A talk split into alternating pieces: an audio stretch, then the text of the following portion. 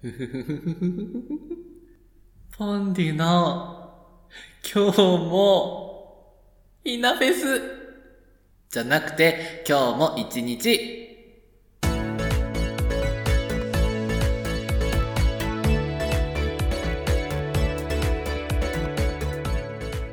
ございます。こんにちは。そしてこんばんは。始まりました。ポンデュの今日も一日。この番組は私、ポンデュがリスナーの毎日に寄り添うをコンセプトにお届けするデイリーラジオです。朝聞いている方には今日も一日頑張って、夜聞いている方には今日も一日お疲れ様というメッセージを込めてお送りしております。さて、第44回目本日3月31日です。もう前々から言っていた通り、これ撮ってる今3月30日なんですけれども、今日はハロープロジェクトのひなフェスというコンサートに行ってきました。あー、幸せだった。ということで、今日は予告通りもうその感想を語ります。リスナーの毎日に寄り添うをコンセプトにお届けしません。今日はもうただただそのひなフェスというハロプロのコンサートの感想だけを言う回です。そのハロプロ興味ない人からしたら本当にどうでもいいかもしれないし、すごく気持ち悪いかもしれないんですけれども、なるべくそうならないように、皆さんにその良さを知っていただけるように話そうと、努力は、努力はしますので、まあ、よかったら聞いててください。それではそろそろ始めていきましょう。ポンデの今日も一日、本日も最後までお付き合いください。へ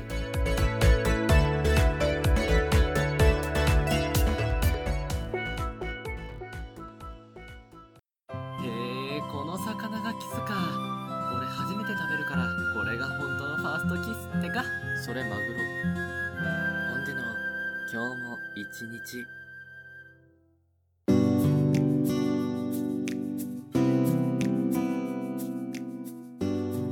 改めまして、パーソナリティのポンデュです。この番組にはコーナーがございません。リスナーさんからのメッセージがあればそちらを紹介し、なければフリートークを行います。いつもだったら。でも今日はメッセージも来ておりますが、予告通り、ひなフェスの話をします。で、まあ、ご存知ない方のために簡単に説明しますと、ハロープロジェクトというつんくさんがプロデュースされていらっしゃいましたアイドルの方たちの集まりがありまして、その通称ハロプロの年に1回の春だけにやってるお祭りとして、この土日ですね、3月30日と31日に幕張メッセの方で行われておりますのがひなフェスというコンサートです。で、それぞれ昼公演、夜公演ってあるので、計4回の公演が行われるんですけれども、僕は今日3月30日の夜公演、ジュースジュースプレミアムという回に行ってきました。で、そのコンサートが幕張メッセの国際展示場1ホールっていうところで開催されていたんですけれども、実は同じ幕張メッセ国際展示場の2ホール、3ホールというところで、遊ぶ、暮らす、育てる、里山里海へ行こう2019というイベントが開催されておりまして、まずコンサート前に僕、お昼ぐらいについてこちらのイベントにもお邪魔してきました。で、この里山里海へ行こうっていうイベントがどういうものかと言いますと、僕のその好きなハロープロジェクトのメンバーさんだったり、とそれから同じ事務所に所属されているタレントさんたちが、まあ、出演されているイベントですね。まあその名の通り、里山、里海へ行こうっていうことなんですけれども、まあ要は自然を守ろうみたいな活動をされていたり、あとそれから地方の町とか村の特産品をブースを出して販売されていたりするようなイベントですね。で、先ほど言ったハロプロの子たちとかタレントさんたちが、例えばステージでトークショーを行ったり、ミニライブを行ったり、はたまたそのブースの方で売り子とかをされるんですよ。だから、運が良ければ、その好きなアイドルの子から手渡しで商品を買うことができたりするという、まあ、すごいイベントなんですね。で、しかもその入場無料。で、あと携帯電話に限られるんですけれども、写真撮影も OK。動画はダメなんですけど、写真は OK ということで、まあ、ファンの方からしたら、いわゆる神イベですよね。で、このイベントの方にまず僕顔を出しまして、まあいろんな方のミニライブを見たり、それからそういう出展されてるブースとかを回ってたんですけど、まず思ったのが、本当に距離が近いんですよ。ミニライブやってるところも、ステージとお客さんの距離が本当2、3メートルぐらいしかないし、で、そのステージが終わって、はける、移動する時とか本当に1メートルないんですよ、距離が。すぐそこの通路を通るからゼロ距離みたいな感じで手を振ったりとかもできて、とその売り子をされるっていうのも、本当にね、なんていうか、ランダム発生というか、今あっちのブースの方で、誰それちゃんが売り子やってるよーみたいな言ったかと思えば、それともうすぐ後に、そしたら別のブースで今度は誰それちゃんがやってるとか、しかもそれが同時進行で、ほんと多発的に起こるんですよ。だから、あ、あの子売ってるんだ、買いたいとか、写真撮りたいって思ってバーってみんなが大陸移動みたいな感じで移動して、そうこうしてるうちに今度またみんなバーって移動してみたいな、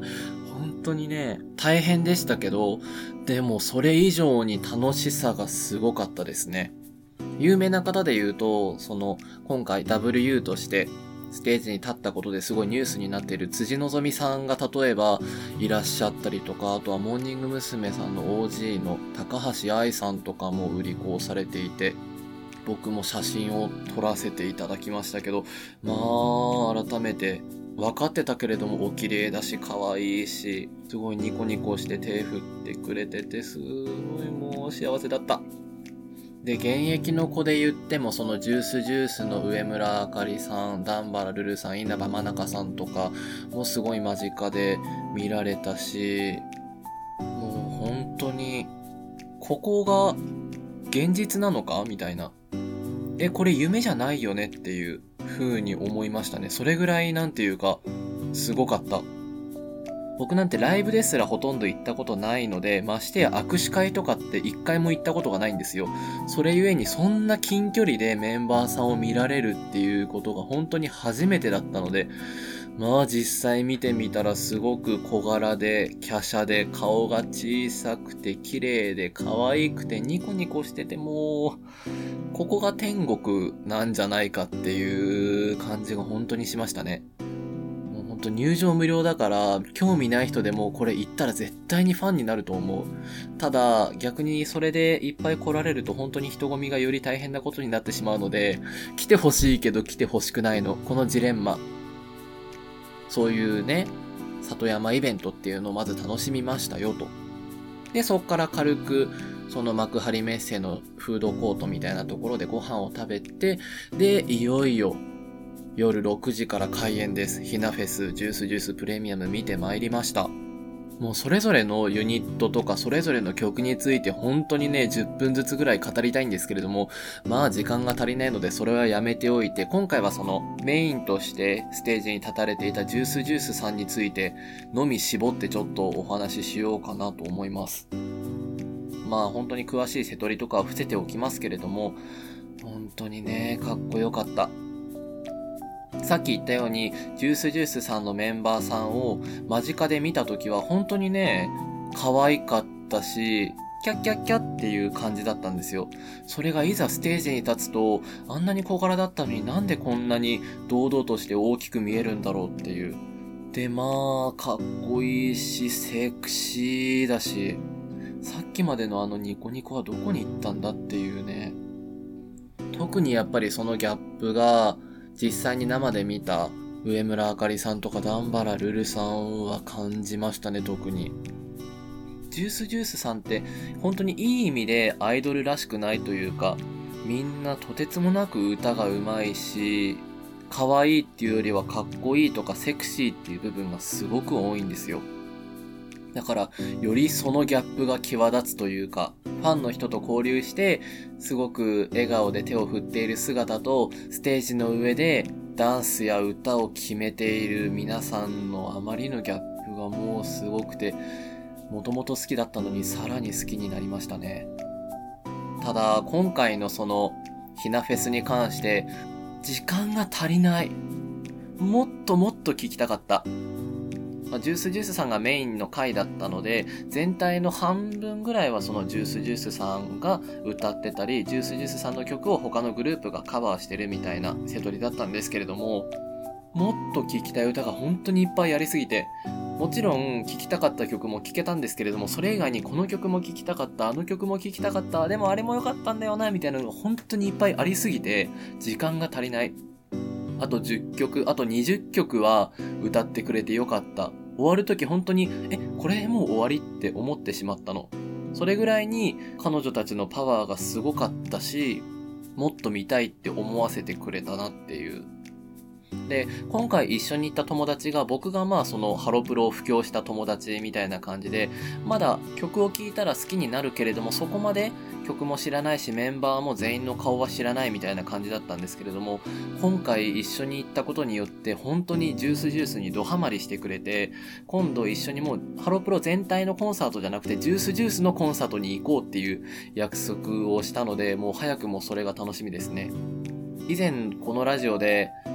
キナフェスが楽しみすぎて、それが終わったらもう自分が人生に生きる希望ないんじゃないかみたいな言ってたんですけれども、よかった。安心してください。そのジュースジュースのコンサートに行くっていう希望がまた新しくできたので、それまではポンデュ生きています。皆さんどうぞご安心ください。まあそんな感じで、まだまだ語っても語っても語り足りない今日のイベントの感想なんですけれども、本当に言い出したらキリがないのでこれぐらいにしておきます。また言いたいことがあったら Twitter とかで発信していこうと思いますので、よかったらそちらもチェックよろしくお願いします。ということで本日は日付的には昨日ですね、3月30日に僕が行ってきたひなフェスとそれから里山里海に行こう2019というイベントの感想を長々とお話しさせていただきました。以上フリートークの時間でした。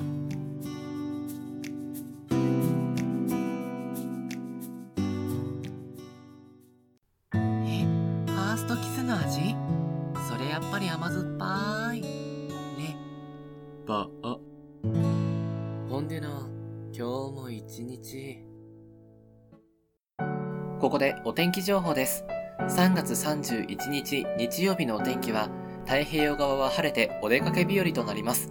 関東は暖かな陽気となり、お花見のチャンスです。一方、東北日本海側や北陸の沿岸は風が吹き荒れて春の嵐となる可能性があります。東北北部や北陸内陸では季節外れの大雪に注意が必要です。以上3月31日日曜日のお天気情報でした。